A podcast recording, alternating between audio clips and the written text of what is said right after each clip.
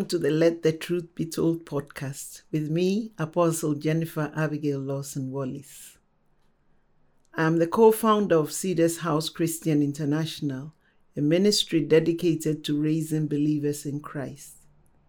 I'm also the founder and international president of Women in Tune, a global army of women faithfully worshiping and serving Jesus Christ. My passion is to teach, train, and disciple men, women, the youth, and leaders to get more intimate with the Lord and serve Him. The aim of this podcast is to bring the truth of God's Word to the body of Christ. Therefore, you can expect in depth teachings for those who are young in their faith, as well as those who are serious with their Christian walk and want to grow. Be ready to be strengthened, equipped, and empowered in your daily walk with the Lord as you listen to the Let the Truth Be Told podcast. We're continuing with our series, uh, Walk About Zion, which talks about the Church of Jesus Christ. Our aim really is to rediscover the church, to rediscover her identity and purpose, and her mandate and mission on the earth. And uh, I thank God so far for uh, the topics we've discussed. And today we're going to continue with the mission of the church. But first, let's uh, go back to our uh, scripture, our key scripture, which is Psalm 48. I'll read from verses 12 to 14. It says, Walk about Zion and go all around her, count her towers, mark well her bulwarks, consider her palaces, that you may tell it to the generation following. For this is God our God forever and ever. He will be our guide even to death. Amen. We've looked at the church as instructed by this scripture to go about Zion, to count the glorious things that God has adorned the church with. We are a glorious church, the church of Jesus Christ. Actually, Psalm 87 says, Glorious things are spoken of the Zion, the city of our God. And we've looked at who the church is as the ecclesia. Oh, the church is the, the body of Christ. The church as the army of God. We've looked at her purpose on the earth, a threefold purpose. You can go back to those episodes and have a look at them. We also looked at the mandate of the church, which was encapsulated in the Great Commission by Jesus for us. And now we are looking at her mission. In this episode, we are continuing with the mission of the church. And we're focusing on the church's mission to disciple and build the church, disciple and build the body of Christ. We've established that the church is not a building, a physical building, but it's people, an assembly of people. So her mission on the earth is to disciple every believer and build the, the church, build the body of Christ up. Hallelujah. Jesus Christ gave us a leadership team, which we call the fivefold ministry, to lead the church. And we've looked at that already. So we're now looking at the mission of building the church, led by the fivefold ministry of apostles, prophets, teachers, pastors, and evangelists. Hallelujah. The church has a task to disciple every believer and to build them up into Christ likeness and to equip them to serve the Lord. So, the task of doing that, like I said earlier, is spearheaded by the fivefold ministry. If we turn to Ephesians chapter 4, verses 11 to 12, we'll understand it better. Ephesians chapter 4, verses 11 to 12.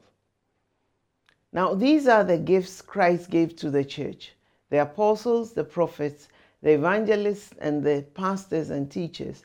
Their responsibility is to equip God's people to do his work and build up the church, the body of Christ.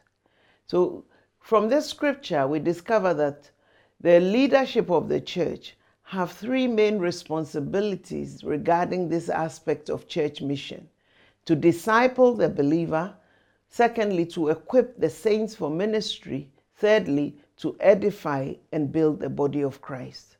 So let's look at the three individually. First of all, to disciple the believer.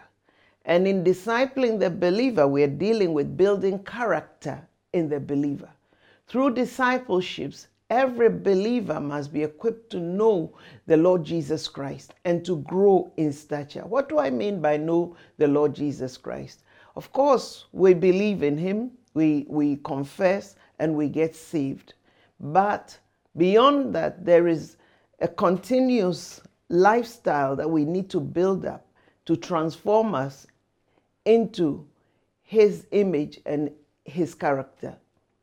We are to disciple the believer in several ways. First of all, we are to disciple the believer to know Jesus. I've said that. To know the Son of God. This is not a casual knowledge of his name, but to encounter him, to know him by revelation. Hebrews chapter 6, verse 1 says, So let us stop going over the basic teachings about Christ again and again. Let us go on instead and become mature in our understanding. It means that we are to grow in the knowledge of Jesus. Who is Jesus to you? What is Jesus' agenda on the earth? What is Jesus saying? Who is Jesus as the Son of God? These are things that we need to know as believers. We need to know his nature. We need to know him as a person. We need to know his will and plans and purposes. So we are to disciple believers to know Jesus Christ the Son of God. Many of us have a casual knowledge of Him. And as leaders, our responsibility is to build believers up to know the Lord Jesus. We are also to disciple believers to live the kingdom lifestyle. This means that believers must be taught to live by the Spirit. The instructions for kingdom lifestyle can be found in the teachings of Christ in, especially in Matthew chapters 5 to 7, and also in the epistles, Paul always, after teaching, after uh, giving us the Christian doctrines, will show us how to live it because the Christian life is lived. It is a reality, it's not an ideal, a, a, a standard we are seeking to attain. It is reality, a life we are living. That is the essence of Christianity. Hallelujah.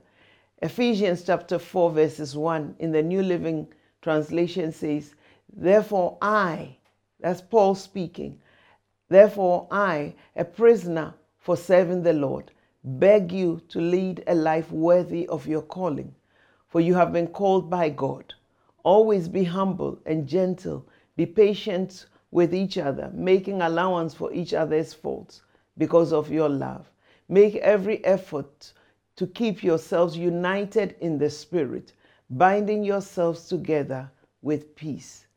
This is how we are to live as believers. We are to be humble, patient with one another. In effect, we are to uh, show Christ likeness, which I will come to that in a minute. But believers must be discipled to live as kingdom citizens. Hallelujah. We must be discipled to grow in Christ likeness to grow like Jesus, to mature to a perfect man. Christ is the only perfect man. And we as saints must grow and mature in him, measuring to the full standard of Christ. It means that not only will we have the character of Christ, we will embrace the message of the kingdom. We will have the power of the kingdom. We will have love for humanity we will be patient, we'll be gracious towards everyone. People will know that this is Christ when we display his characteristics. Hallelujah. We are to become more and more like him. To be like Jesus. I remember those days we used to sing that song, To Be Like Jesus. All I want is to be like Jesus. These days we wear the bracelet. What would Jesus do? But really, it's not just what would he do, but who he is. That is what we should strive to be like. We have the Holy Spirit to help us, thank God.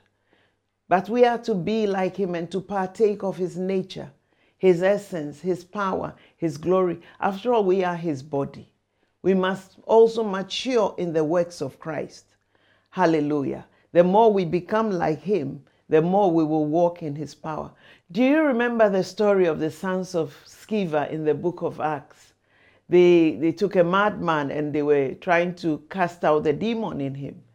And they said, In the name of Jesus Christ, whom Paul preaches, we cast you out. The demon said, Paul, I know, Jesus, I know, but who are you? When we walk close to Jesus, even the powers of darkness know us because they see Christ in us. And this is why we need to disciple the believers to become more like Jesus. That when people see us, they will see him. Hallelujah. This means that we are to bear the fruit of the Spirit. We are to grow in the things of the Spirit. The Holy Spirit is in us to transform us. Actually, you can learn more about this by going back to the series on the Holy Spirit. But we are to develop the fruit of the Spirit.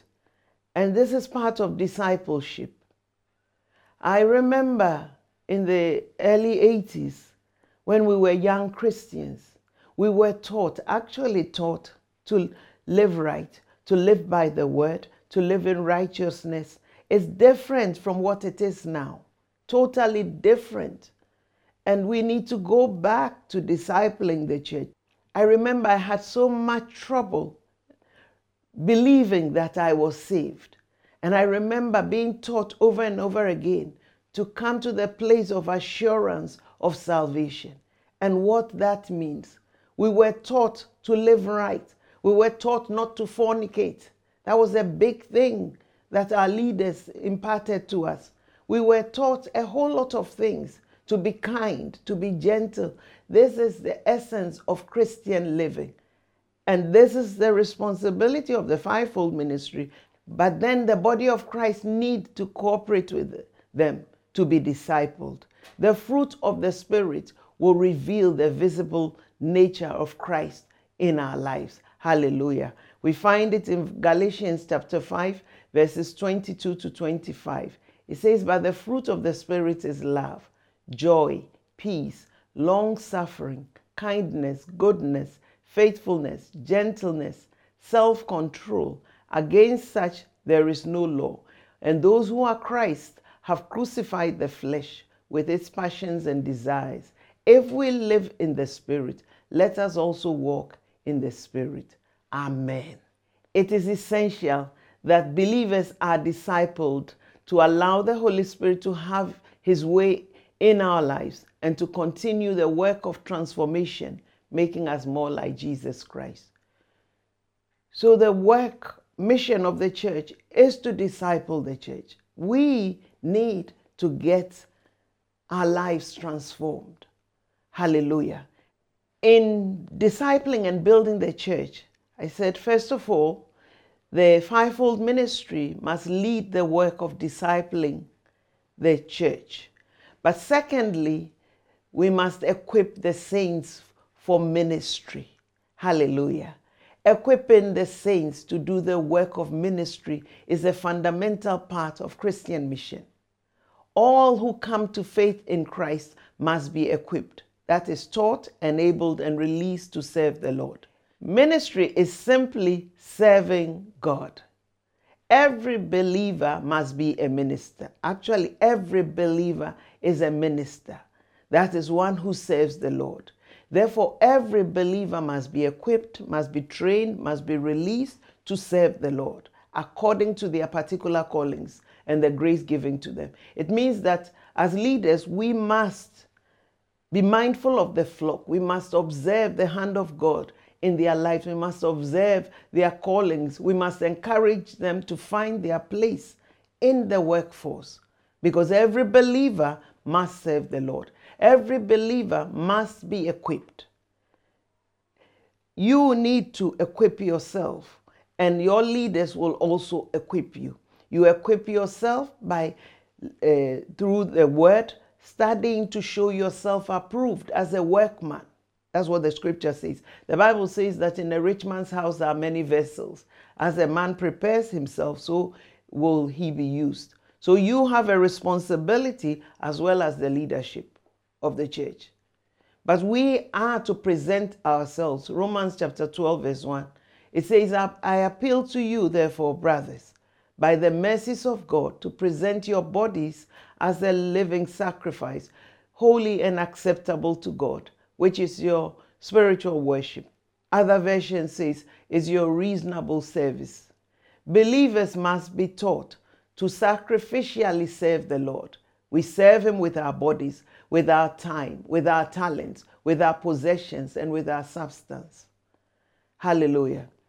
I mean, uh, in, in, in the Western world, it's becoming more and more of a challenge because in the Western world, especially, it's now becoming more and more difficult for us to serve the Lord without asking for money. We believe that we must be paid for everything we do. You ask somebody to come and minister uh, uh, at a conference or something, they want money. It's okay. I'm not saying there's anything wrong with it. But I believe that when you see the talent that God has given you as truly a gift from God to benefit His body, you'll be very careful the monetary price you put on it. Hallelujah. But we must serve the Lord with everything that the Lord has given us. Oh, we must serve the Lord at home, at school, at work, in the marketplace, in the community, we must serve the Lord. As leaders, we are to be observant and to see God's callings on uh, other believers, especially those we are mentoring or leading, and we are to encourage them and to raise them up and to release them. This is part of our mission as the church to equip the body of Christ to serve Him. The third aspect of that uh, building the church is to edify, actually edify. The word edify means to build. Let's turn to Acts chapter 2 and we'll see what I mean by that. We read from verses 41 to 47. Then those who gladly received his word were baptized, and that day about 3,000 souls were added to them and they continued steadfastly in the apostles' doctrine and fellowship, in the breaking of bread and in prayers. Then fear came upon every soul, and many wonders and signs were done through the apostles. Now all who believed were together. They had all things in common, and sold their possessions and goods, and divided them among all, as anyone had need. So, continuing daily with one accord in the temple, breaking bread from house to house, they ate their food with gladness and simplicity of heart, praising God and having favor with all the people. And the Lord added to the church daily those who are being saved. Hallelujah. Edifying and building up the body of Christ is also a fundamental part of church mission. Whatever size your church is, you are to continue building up the church. By discipling the believers, you disciple them even to evangelize. You disciple them even to share the gospel with others. You disciple them even to demonstrate the works of Christ. If we have discipled them to be like Christ, we will find that serving God will not be a problem to them. And as they serve God, they will bring in more souls. We are to build the body of Christ up numerically, build the body of Christ through evangelism, winning more souls, bringing in the harvest, expanding and growing the church. This is how we populate the kingdom. In Acts chapter 2, the scripture we just read, it says that the Lord added to the church daily those who were being saved. The first day, 3,000 got saved. But then the Lord continued to add. And that is what we are to see in our churches, that numerically we must grow. Acts chapter 6, verse 7 says that the word of God spread and the number of the disciples multiplied greatly in Jerusalem, and a great many of the priests were obedient to the faith. So here we see again that in numbers the church grew. And this is what we are called to do. This is part of our mission as the church. We are to build the army of God. We are to enlarge. We are called out to occupy. So we need that numerical growth. The numerical growth is evidence that the church is expanding, that we are doing what Jesus asked us to do. But we are also to build the church up, edify the church spiritually. Hallelujah. To maturity, Christ likeness, kingdom mindedness, living the kingdom lifestyle. This is what will build the church up. The church, the entire body, I'm not talking just about the individuals being discipled, but I'm talking about the church becoming mature in character. Because we are really called to influence. I'll come to that in another episode. And unless we mature, unless we move from the elementary things and we come to understand the dynamics of the kingdom of heaven on the earth, which God is seeking to work through us, we'll realize that we are not growing spiritual. Even of Jesus, it was said, the child grew in wisdom and stature and had favor with God and with man. That should be said of us. Many of our churches or local assemblies are still immature. And God is seeking to bulk us up. Jesus Christ, He is the sovereign King. He is the King of kings. He has all authority and power. We are His body. We must walk in authority. We must walk in power. We must walk in love. And this is what I mean by growing the church spiritually. So, numerically, yes, spiritually, certainly. Believers must be taught, and believers must learn to worship and to pray. Believers must be taught, and believers must learn to read and study the Word of God. Believers must be taught, and believers must learn to know, live, and walk in the Holy Spirit. Believers must be taught, and believers must learn to love one another. Believers must be taught and believers must learn to live as disciples of Jesus Christ. This is what I mean by growing the church, not just numerically, but spiritually. Believers must be taught and believers must learn to be the salt and light wherever they are in their workplaces, at home, in their schools, in their communities, wherever we are. We must learn to be the salt and the light. Believers must be taught and believers must learn to share the gospel. Many of us, like I said in a previous episode, don't know how to share the gospel because we don't even know what the gospel is. These are things that the, the, the church must be focused on doing, raising believers to the stature of Christ, to do the works of Christ, coming to a mature man, coming to a mature church. Hallelujah. Believers must be taught to disciple other young believers. Hallelujah. There are other scriptural references which you can look at on the screen. Praise God.